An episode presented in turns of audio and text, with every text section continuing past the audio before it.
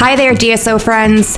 2020 sure was a hell of a year. And to celebrate this tumultuous year coming to an end and to start 2021 off on a high note, we've got a special promotion for you. You can win a free month of the DSO Connect member vault for January 2021. All you have to do to enter is write a review of this podcast on Apple iTunes. It'll only take a moment of your time, and you'll be entered to win a month of our great content, which includes done for you social media posts, a task calendar, and this month only, you'll get my formula for using a free online scheduling tool to book trial classes that got me six brand new students enrolled in classes in just one week. This contest is open to studio owners who are already in the member vault and folks who missed out on the last time we opened the vault doors. So head on over to Apple iTunes and write us a review by December 31st to be entered to win a free month of the DSO Connect member vault for January 2021 and start the year off right.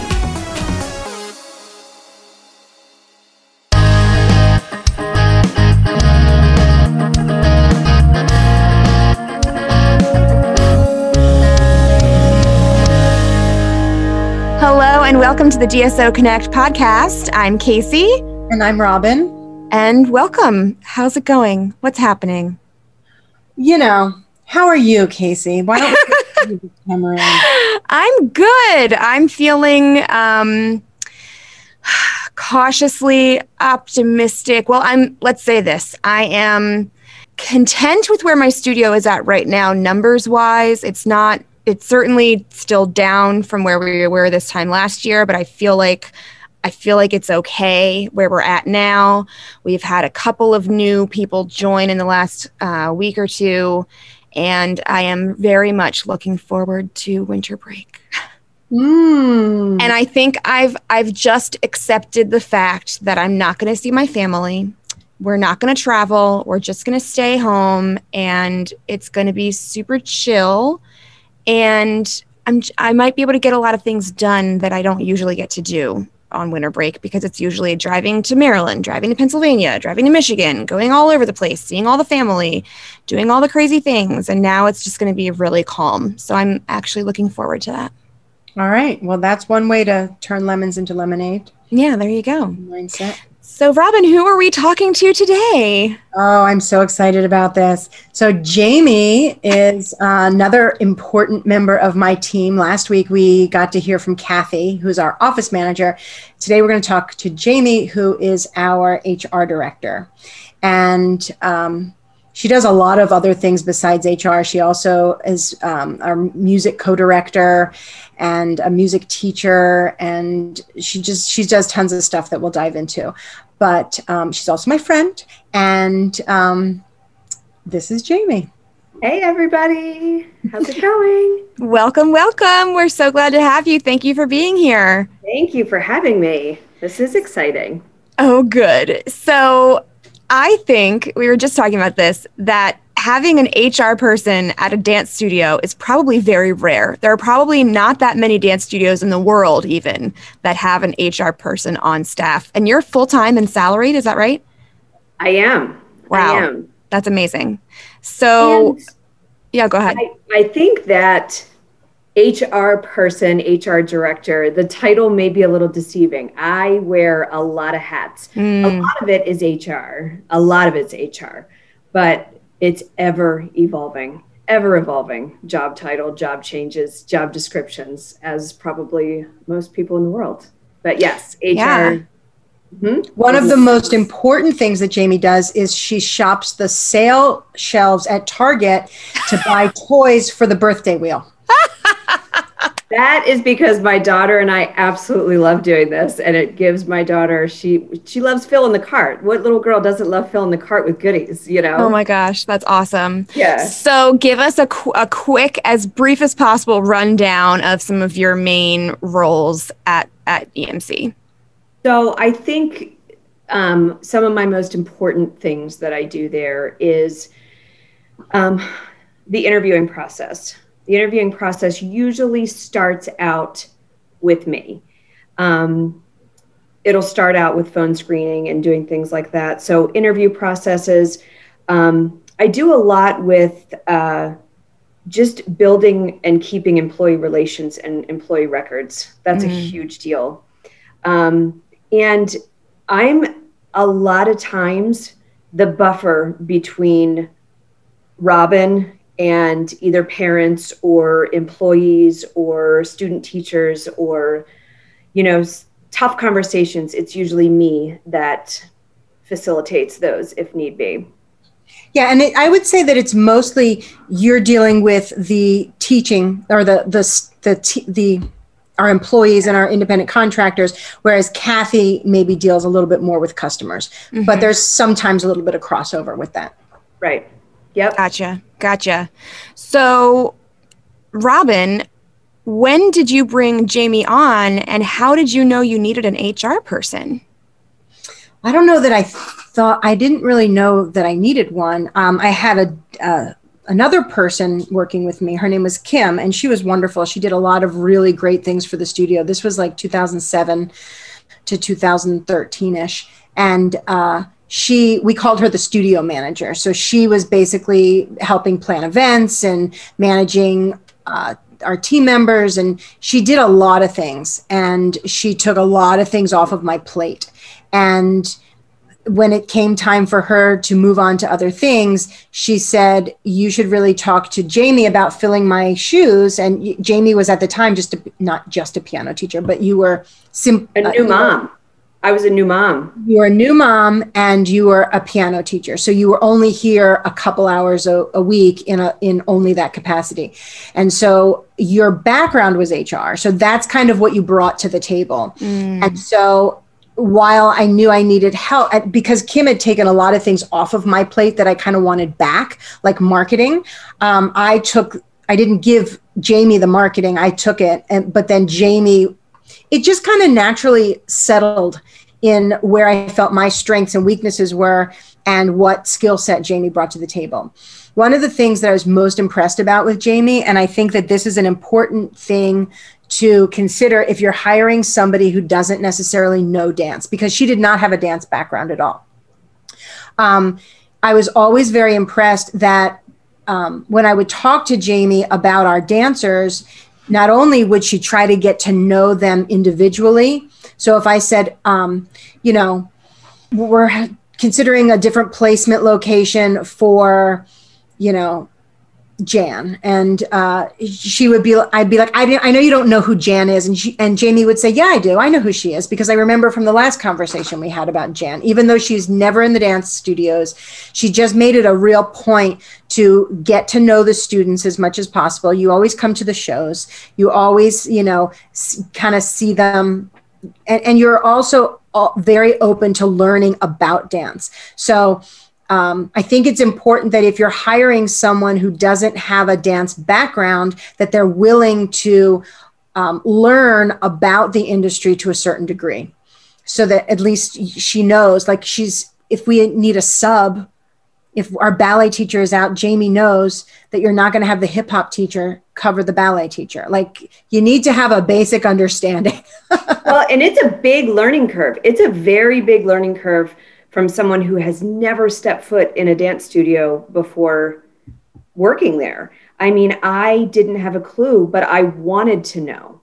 And if you take your job really seriously, then you start listening for what I would consider as buzzwords when interviewing or when trying to figure it out. You know, okay, so there's modern dance. There's a couple different. Robin really likes Horton, you know, so now I, I know I need to, what is that? I need to figure that out. I need to listen about it. Um, so, yes, I think if you are thinking of uh, bringing on an HR person, I don't think you have to pigeonhole somebody in the dance world, but you have to have somebody who's willing to be involved in your program. Yeah. And in a lot of ways, I sometimes think it's easier to teach a non dancer a little bit about dance than to teach a dancer a whole lot about business. Maybe. I don't know. I guess it depends on the person.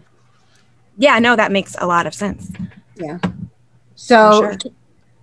and I think, um, you know, kind of backtracking to Kim, a, a big, big deal um, when Kim was leaving was we that is when we started transitioning from a completely independent contractor world to employee world um, and i think that that was a very very large transition for us. We kind of uh, navigated those waters mm-hmm. uh, and it was bumpy but yeah. it was time. And that that was a good transition because that was a good transition for me to kind of come in that way as well. Yeah and i think a lot of I, I don't know are studio owners still kind of resistant to transitioning from independent contractor to employee yeah uh, let's let's talk about that a little bit. So so jamie can you explain like what are the primary differences between the two?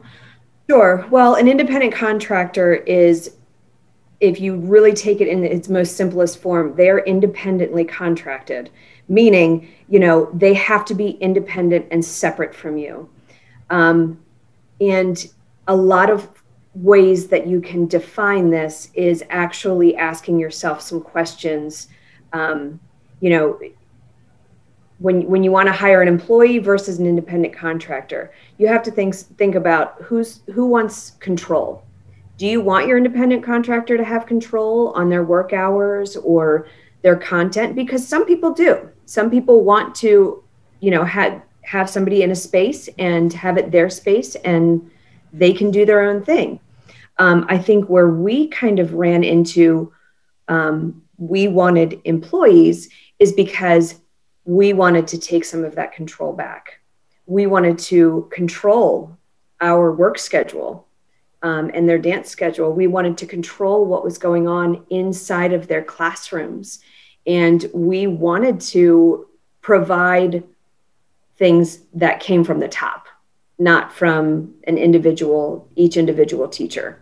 Right. So so in a dance context if you are creating and setting and and distributing your own curriculum to your instructors then your instructors are not independent contractors if you're telling them what to teach or how Correct. to teach, they are your employees. If you hire them and give them totally free reign over their classes, then maybe they're an independent contractor.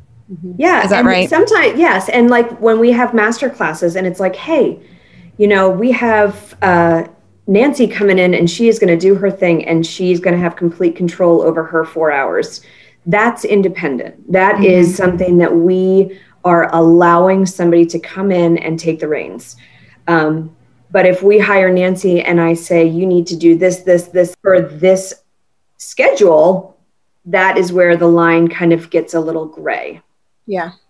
And also, if you're working toward a show and you are going to want your teachers to, you know, follow a theme and come to team meetings and and collaborate on a theme and, and a big production, then that kind of leads me to think that they are um, employees. If you have the kind of studio like you know you go to new york and there's like 25 different studios and all these different teachers with their their headshots on the wall and you you know pay by the class and you know it, it's just pick and choose. There's no performance. It's like i want to take intermediate tap with this teacher and you know that's more of an independent contractor scenario where everyone is kind of operating individually. But a hometown dance studio in most cases is probably an employee situation where you want to have more guidance and control over your over your um, over your teachers. And that's a hard pill to swallow because it's very expensive. But there's a bright side right jamie? Because there's a very bright side because as we as we enter every season or new seasons within our studio, we have talks with our teachers and set our expectations and we have agreements with them. And you know these are things that are really really important and they're very very um, they're positive on our end because we set our expectations and our teachers know what our expectations are so if we ever have any issues or if we ever have anything that um, may have some negative rumblings, um, and I don't know the right verbiage for that, but things that are kind of things that happen in in places of work, absenteeism, lateness. You know, if you set your expectations with your employees and they agree to them going into it, um, we have the power We have um, we have employers have rights. We have power. We want our studio to run the way we want it ran. Mm-hmm. So those are those yeah. are really good things. And when it comes to absenteeism and vacations and things, an independent contractor can legitimately they're they're within their rights to say, "Hey, I'm going to be on vacation and unavailable to you the week of your show." Whereas an employee says that you're like, "No. You need you're an employee. I they ha- they need to ask for time off." And we always try to grant it because we're we're try to be very good to our people but we don't have to. And we're within our our rights to say no that's really not the right week for you to go on a cruise. So um no. Right. And we try not to make our expectations so far that they're not attainable. Yeah. i mean we can't say you're never taking off labor day because that's nuts. You know, what if somebody had their mom, you know, their sister's getting married or something that weekend? You know, you have to make things attainable and reasonable. Um, so I think making hard, fast rules is also kind of it's difficult. It's difficult to keep. So you have to set expectations at a reasonable level. The other thing to consider in that equation is whether they're full time or part time. If someone is a full time employee, then again, you have a little bit more um, uh, I don't want to say power, but you, you literally, if it's a part-time person, you kind of know, well, this is just their part-time job. If you are a little bit too stiff and unbendable in your um, leniency, then they may say, I don't really need this job and I am fine working elsewhere. If it's their full time job, they're more of an integral part of your team and they're more essential and their responsibility to you is increased. So I think that, you know, you're not going to take your, your head teacher and just be like, yeah, it's okay. We'll just do the show without you. No, I need you. And you know, I need you. And please do your, and you will be there. Yeah. Yeah. Yeah. But like um, with everything that we do, it's a human business, and we have to be, um, we have to be compassionate, and we have to treat our people right, and we always try to do that. Um, I was going to say another a, a great thing that we have implemented for our employees is doing check-ins, and mm. we do it virtually right now. Um, before, when they were independent, we couldn't. Um, we couldn't demand it and it's not that i'm demanding it but it's my my verbiage to them is you need to do everything possible to make it to our check-in meeting. And those check-in meetings are fabulous. They tell us so much about what's going on in the studio um, because a lot of times um, the studio owners aren't able to touch every class. It's impossible. It's un- it's impossible to know exactly what um, Susie's doing Monday through Saturday, every day of the week. But when we do our check ins, it's like, okay, Jamie is talking to all of our dance teachers this week. She is asking, How's your classes going? What's going on with your choreography? Where's the troubles? Where's the successes? How, you know, how just how did the week go, guys? How did the month go? And, and how often are you doing those check-in meetings? Those monthly meetings. That's awesome. Second week of every month, and I, I mean, our studio is a little bit different, but I do, you know, I'll do uh, all of our gym teachers on Wednesday. I'll do our dance teachers on Thursday, and our music teachers on Friday, and that's every month.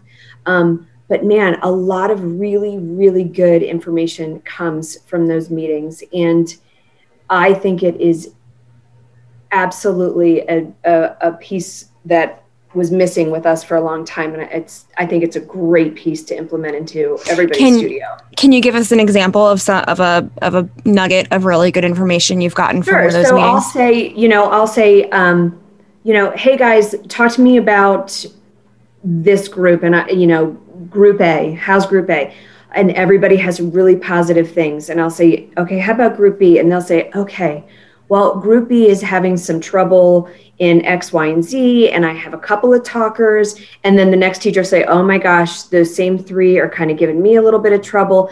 And then we all work together about, okay, we're seeing a pattern.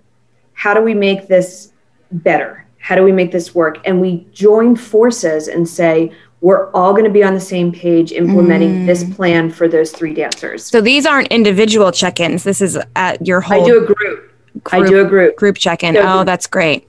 Yeah, so we do a group check-in every month and to follow up with the, what you said, we do a yearly um, employee review. Mm. And that's where Robin and I sit down um, and I prepare for these. I actually prepare a lot for these because it's a whole year of information. Um, you know, a teacher who could be rocking it in January could have really struggled with something in July and then completely turned it around. So there's a lot to talk about in a year. And so anyway, the the individual ones are just as important as the bigger ones. The bigger ones that are monthly are just great because you can problem solve immediately and say, mm-hmm. "Great, done. Let's let's move on from this and next month let's make sure that when we backtrack and go over our notes that we've made progress and if we didn't make progress why? What happened? What's going on? That's brilliant. Yeah. And it's nice too with choreography. I mean if you have teachers who are really really confident um, and aren't afraid to raise their hand and saying i cannot wrap my head around this. I, I don't know. I don't know. And then somebody else can just raise their hand and say i got it. When what what night are you working on this? I'll come help. Or you know what can we do? And it's just it it really um, encourages a team. Yeah. Another thing that another thing that we have been able to accomplish in these group um, talks is uh, having a, a, a, line of consistency throughout the classes. So in our program, if you're in the diamond level, then you everyone takes three ballet classes a week, a modern, a jazz, and a tap. So all of those teachers who are working with those kids to touch these kids in, on different days, we might say, all right, in November, we're going to work on performance quality because we've got our show coming up. In January, we're going to be working on headlines and um, heads and arms. And maybe in February, we're all working on extensions. And so by having that consistent thread throughout all the mm-hmm. classes, you know, we can kind of hone in. Um, let's say someone, we're having an epidemic of knee problems I'm not, this was a couple years ago. We were just like, everyone having knee problems. What's going on? And then by everyone sitting down together, we can say, oh, well, I've really been noticing forcing of turnout. And then, you know, the ballet teachers can be like, okay, I need to be careful about that. And the jazz teachers like, well, I've got some exercises for, you know, developing the rotator so they're not cranking from the knees. And then, you know, there's a consistency. Yeah, that's beautiful.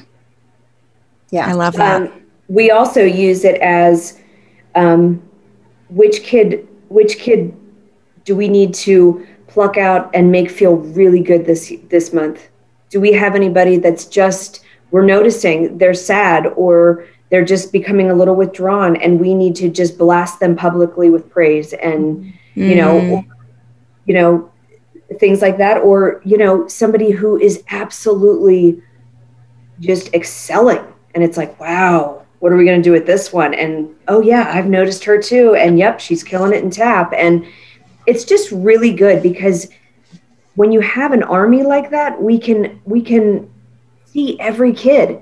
And mm-hmm. even though I don't teach them, I also can email a parent and say, "Hey, your kid's name came up like 3 times in a staff meeting for absolutely being a rock star this week. Way to go, mom and dad." And that makes them feel good yeah, that's oh, awesome. This direct, you know, like, and I don't, I'm not big on titles, but like, oh, you know, hey, this person who's not even teaching my daughter is hearing her name a lot. That's that's pretty cool, you know. Yeah. So it's great. It's just great to just keep the relationships flowing. That's so cool.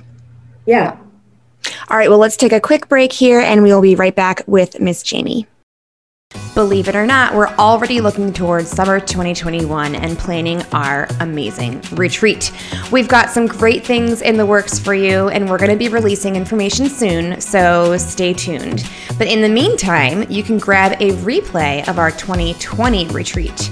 The virtual retreat includes amazing business content, including studio reset, marketing and social media, developing your inner leader, building community, and getting the most out of online platforms Kajabi and Trello. Plus, there's great teacher training content that you can share with your staff, like honing your teacher's eye for ballet, building your tap curriculum, jazz fundamentals, contemporary and improvisation for the young dancer, building a solid structure for hip hop, and so much more. Catch up on all the amazing, juicy content from our 2020 retreat for just $197. Go to dancestudioownerconnect.com and click on the retreat replay tab to grab yours today. All right, we are back with Jamie Ferguson, the HR person at Robin's Studio. So, Jamie, I want to hear more about your employee reviews that you do annually and what all do you go over in those reviews and the logistics of even like scheduling them if you have any tips for that. Because sure. I'm sure that's kind of a nightmare too. It, it is. Um, but I'll preface this by saying it's well worth the pain of scheduling. Okay. Um, and surprisingly, um, our employees really, really look forward to these too. Do it's, you call them employee reviews or is it like? Yes, because I thought of okay. doing evaluation and that's for some reason has a negative connotation to it. Um, but if you say it's a review, and I've learned people used to get really nervous about these. Yeah. Tell them, hey, this is us making a connection. This is us sitting down talking about your year, talking about your job, your classes. This is a way for us to just to connect. And when I say that, they breathe a little bit easier because I used to, and we've had a pretty, pretty um, good staff the past few years.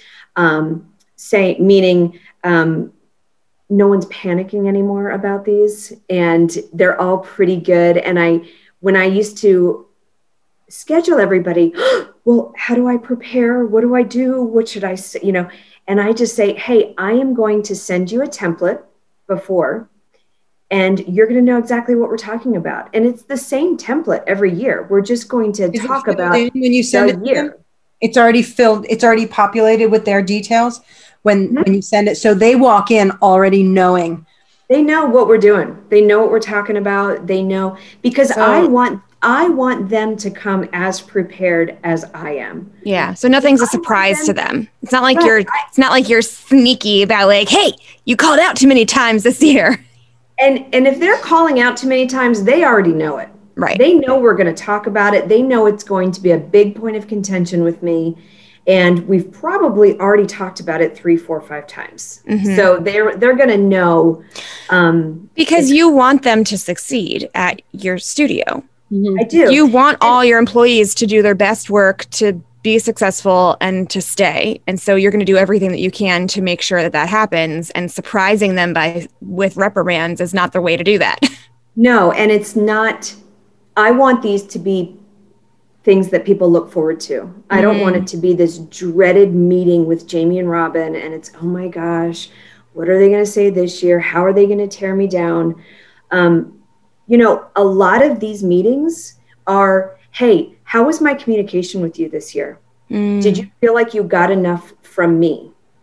Um, and if you if I didn't do it to your expectations, what were your expectations and how can I do this better? You know, and that really just opens up the lines. And they say, you know, um, I thought that spring show went really, really well, but I kind of struggled with the summer camps and how we scheduled that, or you know so we kind of just walk through our seasons and um, it always just flows you know? And you'll you know with each of your teachers as as they stay with you on a longer term um, some struggle with this and excel in this and it's backwards with others. So we get to know where our strong suits are and where we need help. And i think that these reviews just really really facilitate those relationships and how we can yes make everybody succeed and easily. And one of the things that i think we do a good job of jamie is you know we might have a teacher that is really great with the kids in the classroom but is not good at typing anything up or using the computer. So oh we know that we're not i mean at first it's like all right let's try to help them gain this skill. And then after six years it's like I just don't think it's in her makeup. So let's not keep trying to force a round peg into a square hole, and let's um, let's pick up some let's show her some grace pick up her slack on there and let her thrive in the place that she thrives. Mm you know? And so we know that there's one instructor in particular that struggles with um, choreography. So she's more of a technique teacher. You know what i mean? So we're not going to give her choreography. We're going to let her shine as a technician and really work in that regard. So because we have a, a real team this this kind of adds to that whole team environment. And because everyone is kind of on the same page we can we can work in that regard as right. opposed to having everybody on their separate island just showing up. We call them come teach and leave teachers. Mm-hmm. we don't want to have a lot of come teach and leave teachers. We want to have a cohesive team. Right right. How do you if if you if you hire if you interview someone who has a lot of experience is a great teacher in the classroom but they've only ever been a come teach and leave teacher. They've never been at a team oriented studio like yours but you want them to become that way. How how do you how do you train them or encourage them to become more than just a come teach and leave teacher? Well, I think that you can just outright say it. However, mm-hmm. there are teachers who don't want that. They sure. just they just want to come teach and leave, and that's okay because it's always good to have you know a couple of those on the team that and and maybe they last a year and and and that's actually good for your students over the long haul to have different teachers I'm not saying, you know, a revolving door every month of teachers, but if you have a teacher for a year and then she leaves and then you have another teacher for a year, that's that's giving you a nice, well-rounded mm-hmm. um, array of teachers over the lifetime of the student. So you don't end up with students who only have had the same three teachers for their entire life.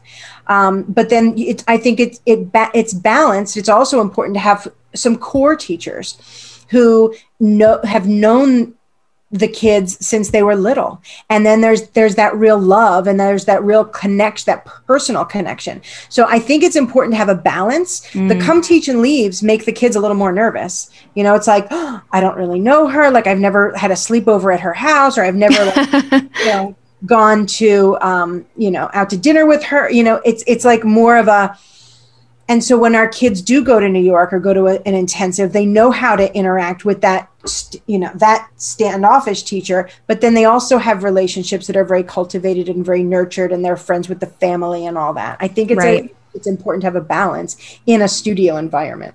I do too. I, we've had some great teachers who just come in do their thing and they go. And it's not always um, their choice to do that, but their life, maybe in their life, like their mom, and their only way they can get out is on Wednesdays from five to nine. So you know they're going to come flying in at five o'clock. They're going to teach, and they're out, and that's their night, and that's it. And sometimes that's okay. We've had some really, really great teachers that have done that. And from an employee standpoint or employer standpoint, the teachers that come in and do their thing and go home, and I never hear. Um, you know much drama from them i love them they're so good i love that you know they're they're yeah. just they're great teachers they come in they demand respect they do their work and they leave and they'll be back next wednesday and so, some of them are great for a studio really yeah. great. You know, sometimes the problem is when you have a teacher that wants who's the opposite of a come teach and leave and they get so involved with the students on a personal level and they have their own agenda that is separate from the studio's agenda you need there needs to be boundaries mm-hmm. um, there needs to be an appropriate amount of um, personal time spent between teachers and and I think that it's one thing when I said earlier, oh, I've never been at a sleepover at that teacher's house. I'm talking about because you're friends with the kids with the teacher's daughter right you know what I mean? I'm not talking about our teachers inviting children over for the teacher's daughter is one of our dancers and she's having a group of kids over and sure. about that kind of relationship. But right. when it's it's yeah, you just need to kind of keep an eye on boundaries. Yeah, yeah. And uh, do you have any tips on how to set those boundaries? Like, is it just like very clearly outlined in a employee yes, handbook? It, it is. It is again setting expectations. You know, how how you portray yourself on social media, how you um, interact with students, um, and I think that you have to remember these are children. Mm-hmm. These are children walking in those doors, and we're the adults. And I am not afraid to ask the tough questions to teachers if I see something that I don't feel is appropriate. And as studio owners, we should never we shouldn't be afraid of those things. You know, that's our job to to help these kids grow into strong, smart um, young people. And um, the way we the way we act and react to tough situations, you know, if we do see see something that we're not comfortable with, um, you know, the way we react to it is is how they're going to view us, you know, whether it's in a positive or negative light, you know. Right. Right. Um, and I talk to Robin and I talk about this all the time. You know, there can be, um, you know, little scuttles in the studios. I mean, we all have seen them have them, you know, little rumors or not between teachers and kids. We don't really have that, but there's always little dramas going around in little pockets and stuff your administration team does not engage in that stuff. You know, mm-hmm. it has to kind of come up the ladder and reach us, and then it's whether or not it needs to be addressed or not addressed. Um, but the way your administrative team, you always hold your head up high and stay out of the of the the muck. You know, you don't right. you don't involve yourself in it. Yeah, because teenagers are going to have a bad day. And just because you hear through the grapevine that a teenager is, you know, woe is me, the world is against me, I'm unhappy, that doesn't mean that your top administrators need to go down, reach down into that level and get in the mud with them. It's, um, you know, if there's a real issue, then that, te- that student needs to go through the proper channels and, um, you know, schedule a meeting or, or whatever. And right. that's very important. The schedule the meeting piece is very important. Um, and not even your top administrators, but also your teachers. I mean, they need to take appropriate steps. And appropriate steps aren't, you know, instant messaging your teacher at three o'clock in the morning. Um, the appropriate step is, and I'm not saying that happened. I'm just, you know, free talking here. But um, you know, it's it's your next dance class. Ask them if if they can have five minutes of their time to talk about something that's bothering them. And again these are all teaching moments. You know it's it's not reacting and and you know spitting your problems to the world. It's growing up maturing and taking the appropriate steps. And from an hr perspective as well whenever there are issues we all you know we try to have the student the parent the teacher and an administrator. Mm-hmm. And if not, all of those people, like sometimes we, we can talk to a student without a parent, but sometimes it's more appropriate to have the parent. So that's something that Jamie and I will talk about a lot is okay, we're having this issue with so and so. Do we need to call the parent in? Do we do we t- talk directly with, you know, but you're I'm not going to usually be alone in a room with a kid so that they can go back and um, tell their parent a different version of the conversation that has happened. Um, but you know, setting up meetings and doing the appropriate thing is, is an important it, part of the job. For our student staff that we have, I will a lot of times email the parent and say, "Hey, do you mind if I sit down uh, with your daughter and talk about the schedule? Um, I'm seeing that she's a little stressed out. I want to make sure that she's not, um, you know, worn too thin and stretching her time a little too tight. So I want to make sure everybody's happy. And usually the parents like, yes, I would love for them to have a meeting, you know, an adult meeting on her own. And and sometimes, you know, parents are saying, no, I'd love to be involved in that. So, you know, it's always just keeping people involved and abreast of what's going on is important. Yeah, another that, that's actually a question that I that I have is how do you handle communication with your student teachers and your work study student staff because you guys do have a lot of of, of kids of teenagers um, who work for you in some capacity or another. So how do you manage do you communicate directly with the kids about their schedules? Do you communicate directly with the parents about that? How do you manage that? Both. Mm-hmm. both. Um, and again rule of thumb is that at 14 years old we start communicating directly with them mm-hmm. um, and will only involve the parent if there's a, a lack of communication. Mm. Um, so every but when they're under 14 we communicate with both the parent and the student on every email so at 14 we can drop the parent off of the emails but we will go to the parent if it's like all right we haven't heard from her haven't heard from you know Susie in a while and she she needs to get back to us on that. I'm going to text Susie's mom and say, "Hey, Susie's That's not. so funny because I usually have the opposite problem where I'll go to a parent and say, "Hey, I need to talk to you about so and so's work study schedule," and they won't respond, but if I text the kid and say, "Hey, I need to talk to your parents about your work study schedule," then I'll get a response. Yeah, and, and in most cases they they're they're very responsive, but every once yeah. in a while, and you know what? This was enlightening to me. Um, last year we had a senior who, you know, and you know how from the administrative perspective, we're working on something, and it's like, all right, text her real quick and see if she can fill in, and then we don't get a response, and we're all just standing here waiting for the response so that we can move on. Well, I I confronted this one student teacher because she wasn't being responsive. And I was like, don't you understand that you're holding us up? You're holding the whole team, the whole up. machine. Yeah.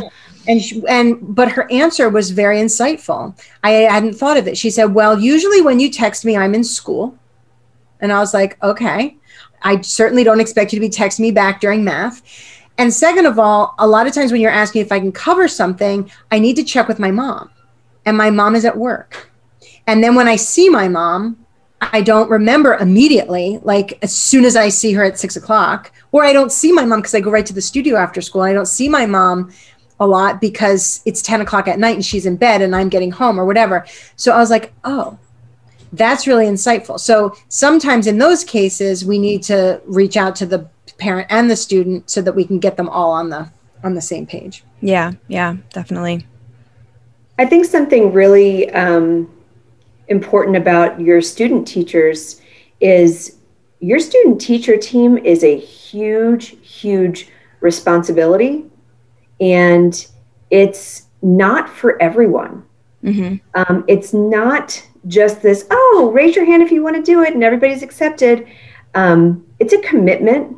And we expect a lot from our student teachers. And again, it's setting those expectations.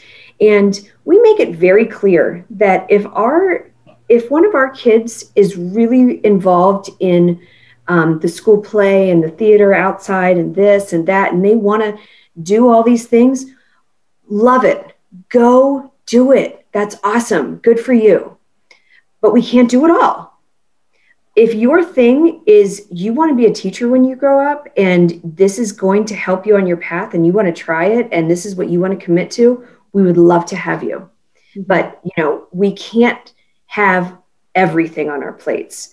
Um, and we got in a little trouble with that back in the beginning with, you know, allowing too much kids to put too much on their plates because all that did was stress us out because mm-hmm. there'd be weeks at a time where we didn't have any we didn't have enough teachers so we're constantly scrambling um, so we've wised up to that and it's it's not for everybody and that is okay.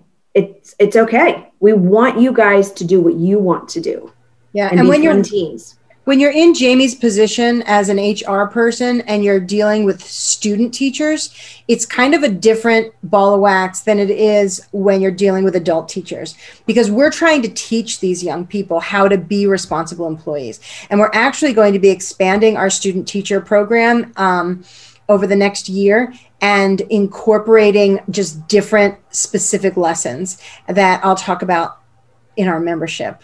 Um, so, but I'm really excited about just helping these young ladies develop all these skills, even outside of teaching five year olds how to do plie and tendu. Right, just like standard employee employee skills and knowledge that they might not get elsewhere. Like, right. yeah, you can't clock in and then go eat lunch and then start work. like right. you like if you're, you know, things simple things like that that aren't really intuitive knowledge to some to teenagers. Right. Yeah. So, Jamie, from an HR perspective, what are things that we need to be keeping records of on our employees, on our students, uh, student work study people? Like, what do we need to keep track of and keep physical records of? So, I think the big ones are the ones that everybody thinks of off the top of their heads. Um, and they're all kind of the negative ones. You know, is this person um, calling out a lot? Is this, and when you have somebody who you need to keep an eye on because you know that they're kind of a problem. Um, you need to keep very, very good records. You need to know that last month they called off three times, and here's the dates, here's the shift they called off for, and here's the reason why. Um, and you can't, you have to keep that for years because it's very hard to um, fight unemployment charges. Mm. Um, but if you keep really, really good records on why you needed to terminate a person um, and it is justified, then it's justified.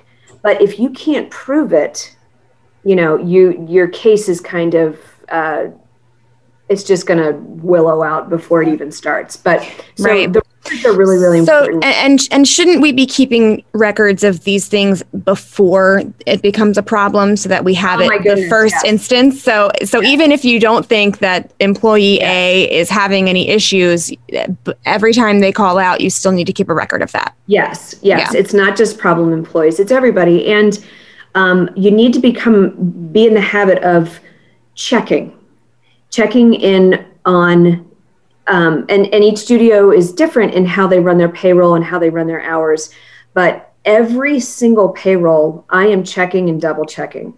Um, and nine times out of ten the mistakes that are made are not on purpose. Mm-hmm. it's oh my gosh you're right. I forgot. I did not i left at two o'clock on saturday instead of five. I don't know why i put five on there. I'm sorry um, or you know just little things on each hour that'll cost you money if you don't keep your records. Right. Because if i'm seeing you know susie worked six hours but she put nine hours there's a problem. And if you're in the habit of just clicking submit hours you could be costing your company a lot of money. So it's always checks and balances. Um, so that's where the records come in too. You know even if you have an employee that never misses work you're and you're usually in the habit of just accepting her hours um, you know if you if you wrote down and you kept record that she called out a couple weeks ago you have your mind going right back to that thing. Wherever you keep your records it's oh yeah she did. That was the day. This is right. why. Um, and it's kind of is not an acceptable absence or not? Because you're not going to remember that someone called out two years ago. You're not going to remember that. Um, but if you, you know, if you kept your notes and you kept, oh, well, you know, her grandmother passed away, that was no big deal. Or, you know, and that's with these yearly reviews too. I could have seven absences, but they could be like seven random, horrible, you know, circumstances or something. So I'm not going to. also need to keep it, keep track of how many times their dog died. their dog dies like four times and it's the same dog yes, then you got to start asking for for vet bills, and you have a right to ask for proof. I mean, if you if you're seeing things, you have a right to ask for um, doctor's notes, or and and that actually becomes a little bit sticky because some people don't have insurance, so they can't pay for it. So every it's all situational, but you do start to have some rights after it becomes a habit. Yeah. Gotcha. So additional things that you keep track of are um, clearances, background checks, FBI finger, uh, the finger. Yeah. So for Pennsylvania, we have to have three different clearances. We have to have our child abuse clear, child abuse clearance. We have to have um, uh, the criminal record background check, and I also have to have the FBI fingerprinting. So they have to be renewed. Um, right now, it's every three years. Um, our lovely state tends to sometimes it's five years sometimes it's three years. So as an hr person that's another job that i'm constantly keeping up on. Um, what does everybody need? Do they all have it? When are they up? When do and and a lot of times um, my employees do them and forget about them. So it's on me to say hey you haven't done yours for three years. You got to mm. get on that. Mm. and they say okay got it Also, Um, you keep track of um, how much people are being paid and when it's time to talk about a raise. Yes, so those are all things that come up in our annual reviews as well. Um, those are things that are always sticky conversations. Um, money's always a tough conversation to have. Um, so if I have it written out for them that they've gotten a raise two years in a row and they know that this is a really tough year, they're probably not going to ask. They might, they might. Um, but I don't like to commit to anything right away. I like to take in the information. I like to know what they're looking for. Because if they're looking for a dollar versus they're looking for $5 as an increase, that's a huge difference. Right. Um, so if they do want to talk about money, want to talk about raises, great. I'm happy to talk with you about it, but I'm not going to give you any sort of promises at that time. Yeah, that's a good one. He's a tough one. So other things that Jamie does is when um, we have an, a new instructor that we're interviewing, she'll, you were talking about this a little bit earlier, and then I think we got sidetracked. You do the phone screens. So I'll put the word out, hey, we're hiring. And Mhm. then if you um, are interested in submitting your resume, send it to either Jamie or me. And then I will, um, sometimes Jamie gets the resumes, sometimes I get them. If we think right off the bat they're a no go because they have no dance training at all or something like that, then we just scrap it. But if it's something worth taking the next step, then Jamie will do a phone screen. And then from there, if they pass that, then we take it to the next step, which is um, what, Jamie? So the initial phone screen, I'm looking for um, professionalism. How is this person uh, communicating with me? Um, I talk about their background. I talk about why they left their jobs. That is a huge piece of information that every person should be asking their potential people. Why did you leave your last position? Why are you looking for a job? And if they start bashing their previous job, Huge stop it flag. there Yeah. stop it there they they'll do it again and again and again and again and you don't want to set yourself up to be in a bad position um, so talking about why they're looking for a job talking about their experience talking about what types of age groups do you like working with if somebody does not like working with little kids and that's what we need right now. And you know it's it's good to know all these things going into an interview. So that and i also like to get pay ranges. And i always tell them to i'm not looking for you to give me a steadfast number. I need a ballpark. And you know we can talk about it after i meet you and after i see your work but what are what kind of range are you looking for and if their range is $150 an hour and there's no way i could ever hire this person okay it was great talking to you. Maybe i can bring you in for a master class or something. Like it's a great yeah. It's a great you know it's a great relationship to to have because maybe they're a stellar teacher. Maybe it's a one-off you know like a master class um, but if their price range is somewhere in what we're looking for then you know we move on to the next step. The next step is hey i want you to come into our studio check us out meet us give it give our studio um, a, we're going to walk you around have a tour meet some of our families. You're going to meet robin. Um, and robin's going to sit down with you a little bit. We're going to give you the answers to the test. We're going to show you what we like to see. Um, and again i've said it a hundred times it's setting expectations with our teachers if we put them in a classroom that we love this teacher and we want another one of this person, they know what we're looking for. Mm, If we yeah. put them in somebody who just started with us and is not familiar with what we need, you know, that's setting them up for potential failure. right. So it's always just there's a rhyme and a reason to every step that we take. Um, so anyway, we we bring them in. They meet with Robin. They do a tour, and they usually watch a few classes. If they're gonna, if they're a modern teacher, we put them with our our great modern teacher and say, this is what you know we like to see these are the skills that this age group's working on these are the this is the tempo that we like to see um, and come back next week now we want to see you do it so it's a big process for them to get hired at emc um, but we want them to have to go through a few hoops because then they're serious about it. Yeah. They get annoyed with like i you know i don't want to do these two steps then and they're not you for know, you. Right. they're not for us. Exactly. For us. Exactly.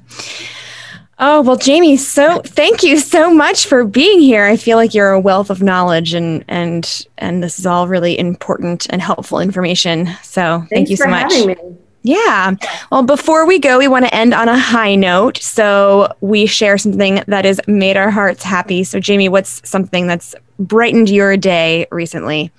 So I am a huge, huge Christmas person.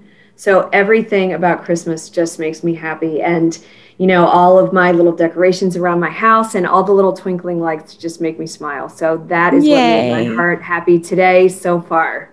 That's awesome. Yay. How about you, Robin? So two nights ago, it was 11 o'clock. I was ready to turn off the TV and go to bed. And in comes Brendan, my youngest. He's 19. And he's plops down on the sofa and he's like, um, what's going on, mom? And I'm like, oh, you want to talk at 11 o'clock at night on a Wednesday. Okay. So I sat with him for until 2 a.m. Because when your 19 year old son says, hey, let's hang out, Yeah. Hang out. So Oh, that's so awesome. the next morning I was not happy, but it was nice to hear him talk about, you know, him trying to figure out his next steps. And then, of course, with Brendan, he always needs to show me YouTube videos of some obscure musician and educate me about them and went down all kinds of rabbit holes. But it was just good to hang out with my kid. And Yeah. even if it was late and my old lady body hated me in the morning, it's okay. It was worth it. That's awesome. That's great. Um, let's see. I um so I had not such a great moment. I I came back to the studio. Uh, I came into the studio one one morning and t- to find some flooding, and fortunately, it wasn't in our actual dance rooms. It was mostly just in the lobby. But I spent the whole day cleaning up and moving furniture and cleaning behind things and underneath things and I finally decided that our rugs were not salvageable. So I trashed the rugs and canceled classes that night just so everything could dry out.